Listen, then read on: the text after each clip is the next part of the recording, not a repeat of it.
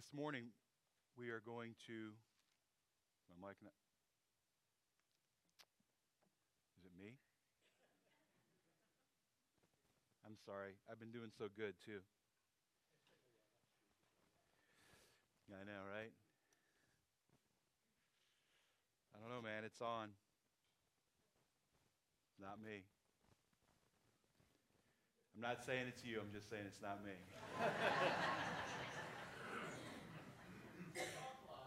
I can talk louder. All right. Can you hear me back there? Excellent. Yeah. All right. So, yeah.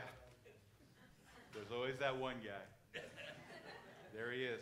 All right. So we're uh, we're continuing our sermon series this morning called uh, "If the Church Were Christian," and we are going to be looking at Luke, the Gospel according to Luke, Luke chapter 10. And we're going to be reading verses 38 through the end of the chapter. As Jesus and the disciples continued on their way to Jerusalem, they came to a certain village where a woman named Martha welcomed him into her home. Her sister Mary sat at the Lord's feet, listening to what he taught. But Martha was distracted by the big dinner she was preparing. She came to Jesus and said, Lord, doesn't it seem unfair to you that my sister just sits here while I do all the work? Tell her to come and help me. But the Lord said to her, My dear Martha, you are worried and upset over all the details. There is only one thing worth being concerned about. Mary has discovered it, and it will not be taken away from her. May we be blessed this morning by the reading and the hearing of these words of Scripture. Let's now pray.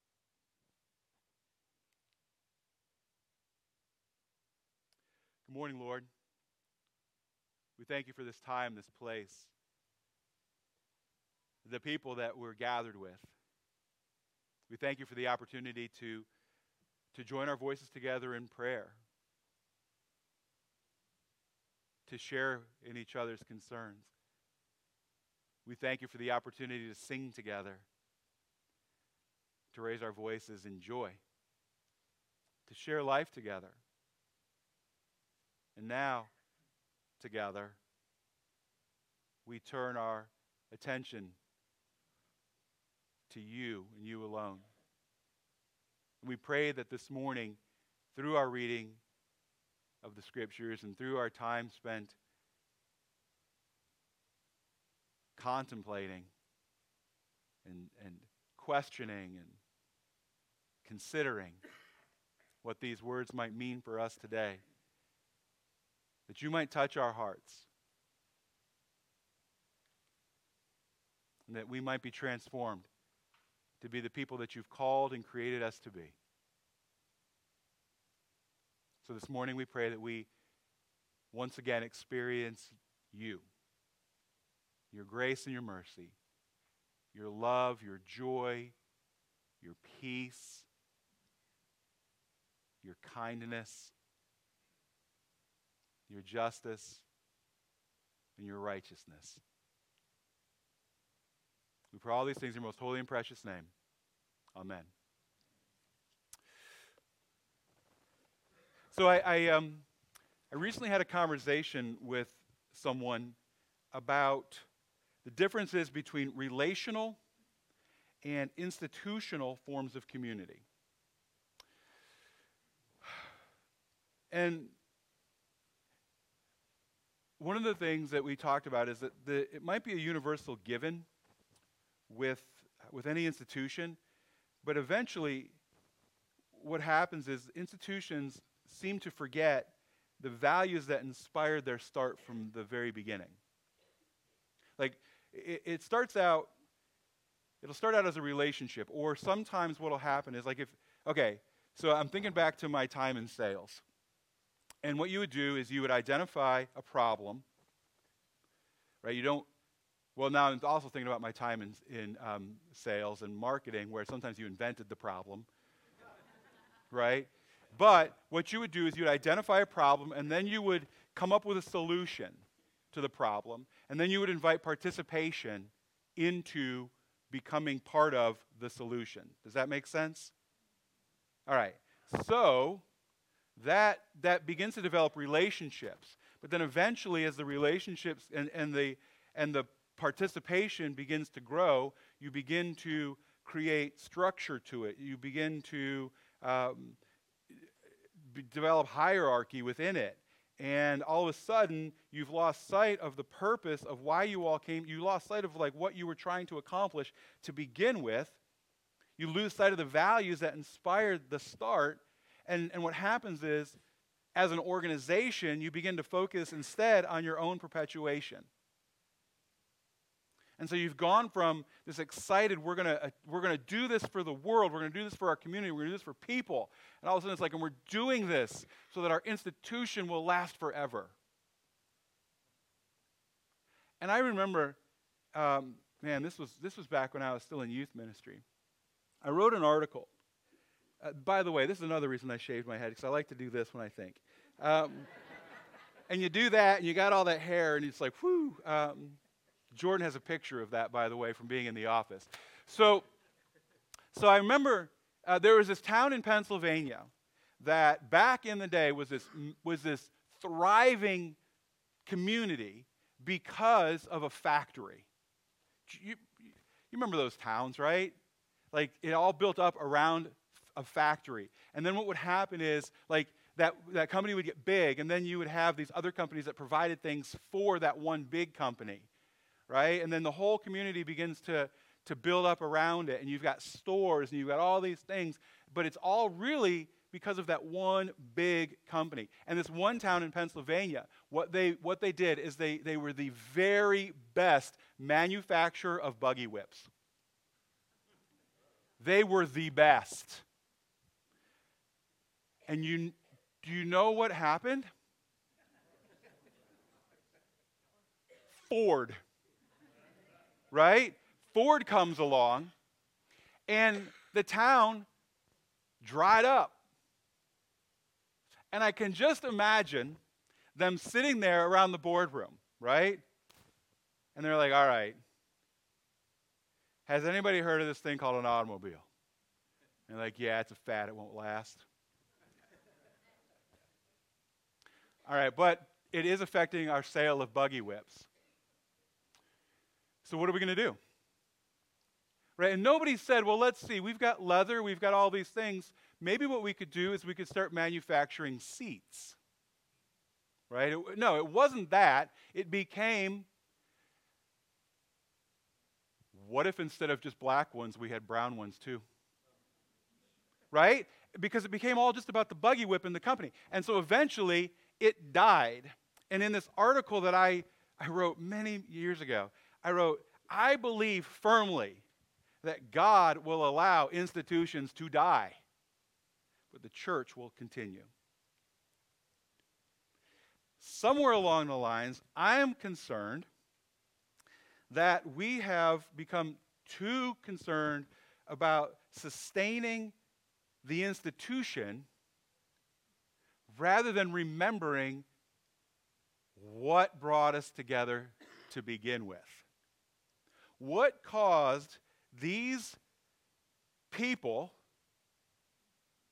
in the Middle East, in this little, really tiny area, to decide that there was something about Jesus that meant so much to people's lives that it was worth telling other people about.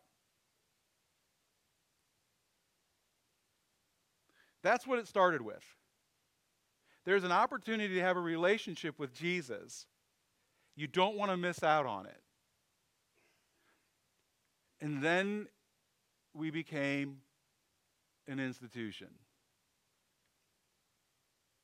And then we became multiple institutions, all competing with one another. And to be honest, right, there are times that I have let institutional functions and dysfunctions, by the way, trump the church's mission and purpose. I have. Right? I can remember instances where my own inclination toward institutionalism has caused me to neglect the needs of others.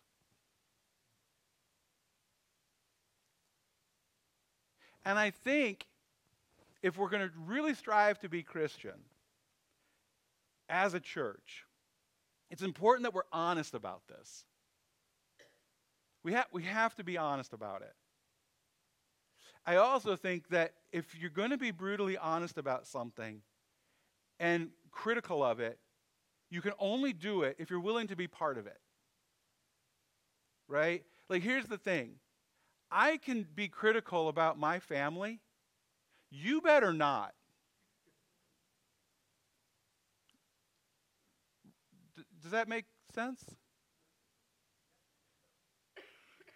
But I think that blindness to the institutional failings of the church can cause irreparable harm.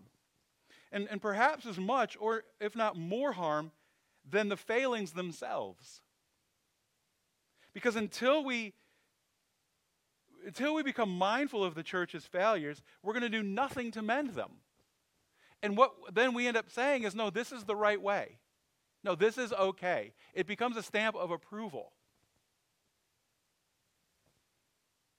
I found this this week in a speech to the Whitsitt Society in 1995. A Southern Baptist preacher named Will D. Campbell. Anybody know the? Okay. All right. So he spoke about his history with religious institutions. And this is the quote I was a pastor, a university chaplain, an employee of the allegedly most free religious institution in the world. I didn't keep any job for long. But through it all, I discovered one thing all institutions, every last single one of them, are evil self serving, self preserving, self loving, and very early in the life of any institution, it will exist for its own self. That's uplifting. But we often do what's best for our institutional longevity with little regard for our founding values. Feeding the hungry, befriending the lonely, loving the enemy, healing the sick, visiting the prisoners, helping others know and experience the divine presence. And interestingly enough, if we actually did those things, it would do more to ensure the church's well being than any of our most astute planning. I was thinking about that divine presence, experiencing that divine presence this morning, and I was talking to John about it. I was also thinking, like, I had a dream last night and I forgot the dream, but I got up this morning, I had a thought. So, what does it mean to experience that divine presence? And, and I, I was thinking about that, right? Because, like, this was, this was like, I don't think we use this language in church anymore, but it really bothered me. It was uh, this idea of seeker sensitive. Do you remember that? Oh, we got to be seeker, seeker sensitive. Sounds great. Um, but I thought maybe what we should be doing is instead of like, I, am not saying don't seek, right? Because I'm, I'm a firm believer that we should be questioning, we should be seeking, uh, we should be engaged in exploration, not indoctrination. Like, I believe all of those things. That's, that's not what I'm saying. But what I am saying is that sometimes what we have to do is stop seeking and simply begin experience like how did I how did I word it this morning, John? You remember it was way better than I'm about to say. Start experiencing. Like just open yourself up, right? So stop seeking and just sort of step back and feel. All right, so I'm going to try something. It's not going to work as well as if we could all go outside, but that would be weird. Ah, uh, no, I won't do it. All right. But I want you to close your eyes for a moment. All right? Because if you're like me, often my faith is a mental exercise. And to be honest with you, I'm one of those people where they say, like, oh, let's all take our shoes off. We're in holy space. I get like, yeah. Um, but for a moment, just close your eyes. Take a deep breath. And imagine, imagine the sun shining on your face. And you feel that warmth Do you know what I'm talking about? Like the air's cool, but the sun's warm. And then take your hands and place it on your chest. And do you feel your heartbeat? And take a deep breath. And, and feel that breath go into your lungs. And then listen quietly. Imagine you're still outside in that cool air, but that warm sun. And you can hear the breeze going through the leaves of the trees and on the ground. And now stretch your imagination just a little bit more and imagine that that warmth that you're feeling is being generated by a God giving you an embrace. And imagine that that breath going in and out of your lungs is a spirit moving through your body and, and reaching every cell. And the wind that you're hearing is, is the breath of the God embracing you. And the beating of your heart is the beating of God's heart. And allow yourself to just be embraced for a moment.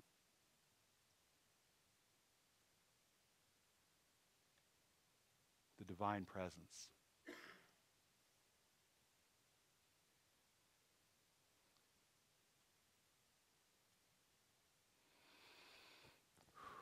Cool.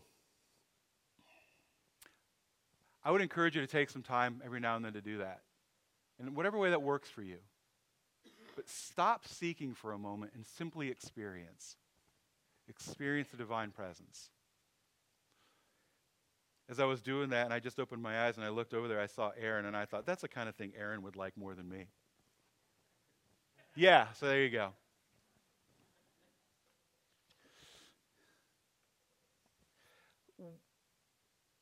What would the church look like if meeting human needs and, and engaging in that divine presence were more important than maintaining institutions?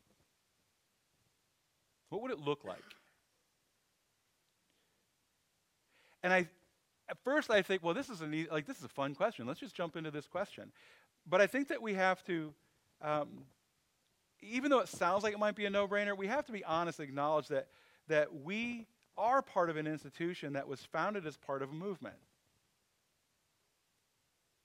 And as an institution, we say things like, right? Because think about just the little things that we say. So maybe the first place we can do is just kind of change the way we talk or we think, right? Like, have you ever been in a meeting and and we'll be like we'll talk about something or we'll be talking about something and somebody will invariably say something like well the church is like a business the church is a business. The church is like an, i mean it is another business. But maybe we should just stop saying that. Maybe that'd be a good place to start. We'll just stop saying that. Um, as a movement we're, we're seeking right? Those trans- transcendently beautiful moments where we're used by God to reach out to others. But I also say, like, it's too easy to simply dismiss institutional maintenance, right? Just be like, well, we're just, oh, we're just going to be all about this, and, and we're going to be, you know, it's going to be great. And I have a tendency to roll that way. Um, in fact, uh, one of Madison's friends one time, she, he, he was like, Is your dad a hippie? it was the best compliment I ever got.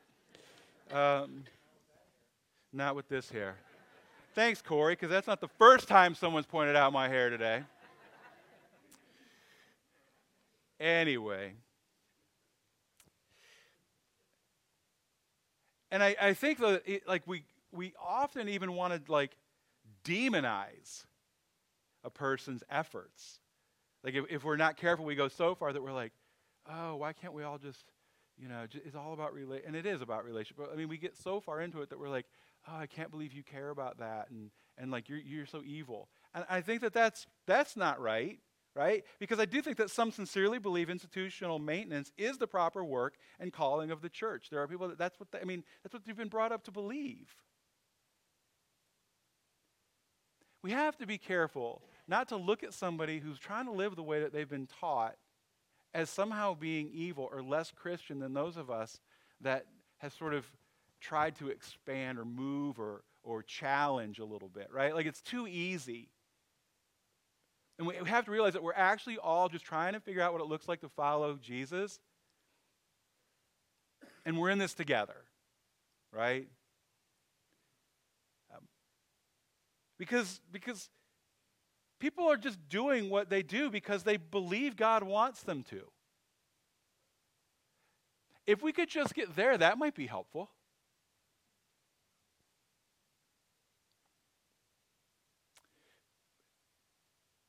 It's been like this for so long. We've simply forgotten the institutional church was actually a means, not the end. Our buildings and our finances, they are important. Don't think for a moment, I don't know that we are currently $91,000 in the red this year. I know it. And I'm not like, woo, it's okay. I think about that. But not because I'm worried about the money, but because I feel like I'm part of a community that has the potential to have a huge impact in Mount Juliet in a positive way. And if we're going to do this, we're going to need money.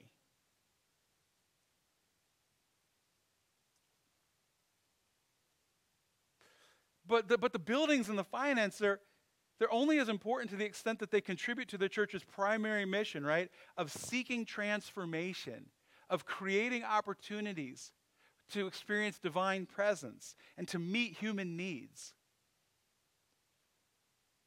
Love God, love neighbor.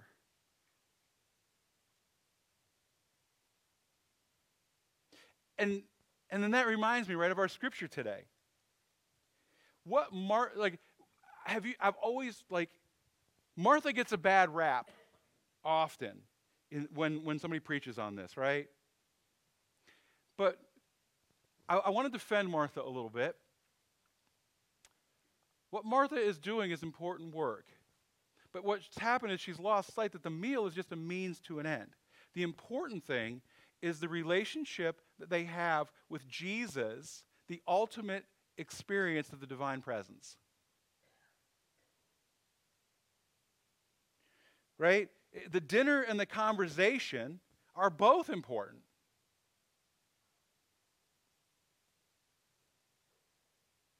But it's about fellowship with Christ. And, and then the author tells us, and that relationship can't be taken away. At the end of the day, the meal's going to be eaten, the, the dishes are going to be washed and put up. But the relationship with Christ remains.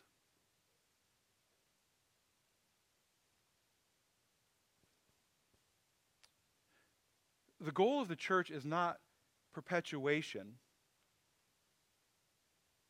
I'd also argue, if you go back and you read Matthew chapter 25, verse 35, the goal of the institution is not institutional purity.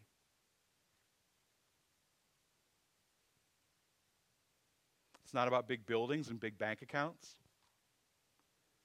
To be a follower of Jesus is to choose at every ethical crossroads to seek transformation and to meet human need. What would happen if we approached each decision that we're faced with as a moment where we get to decide what kind of church we want to be.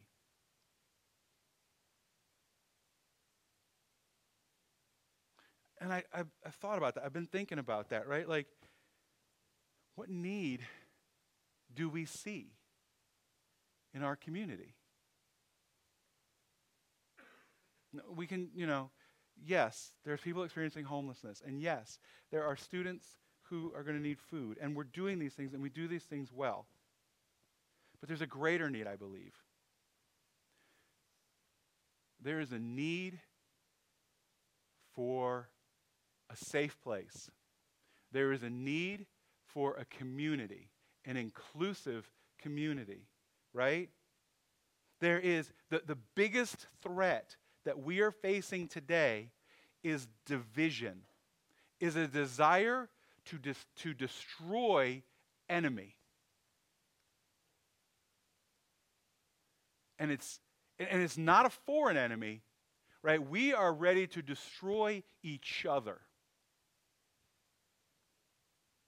A friend of mine recently said this. He said, It's like the whole world is like, should we have a fight? I think it's time for us to have a fight.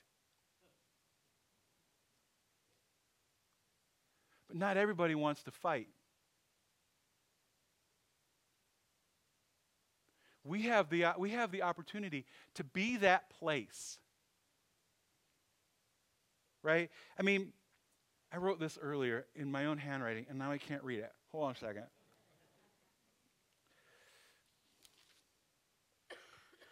right? We have the, we have the opportunity to be accepting, safe, affirming of all persons. Right? The, the world, here's the thing I was having a hard time with. There already exists in this world places for people who believe that they have it all together. There's plenty of places like that. There are plenty of places in this world, in this community, for people who believe they have everything figured out who their whole world, their whole life is neat and orderly. Everything is in its right place. They have all the right beliefs. They do all of the right things. There are many institutions, there are many places for them. But there's not a whole lot of places for the rest of us who look at our lives and we're like, I'm not sure what I believe. I'm not, sh- I'm a little confused by that.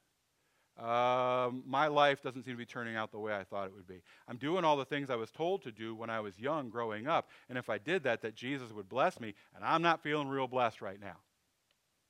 Right? And what they don't need to hear is, well, you just need to pray harder. there are places that they can go and they can hear that. And for some, that's great. But there are others that it's like, and you know what? I'm not sure. Because what I was taught and what I've experienced don't seem to line up. And we can be that place, right? Where we're just like, okay, let's talk about it. You want a cup of coffee? How great would it be if we could be that place where, like, oh, you think your life is screwed up? Let me tell you about mine. Because I will tell you this from experience misery does love company. But we can be that place, right? Like our vision statement is this an inclusive community committed to loving all people as God intends through helping, healing, and home.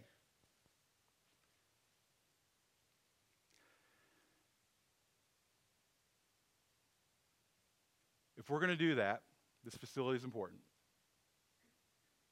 It is our, our financial contributions are important.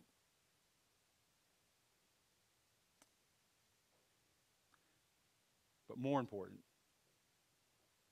the reason, though, the reason those things are important is because of the need, the mission, the opportunity we have to be that place where we can meet the needs of our neighbors. We can invite people to a place where they can be safe, where they can be who they are, and not worry whether or not they're going to be kicked out. We have an opportunity to be the loving, divine presence in this world. Let's keep that first and foremost. Amen.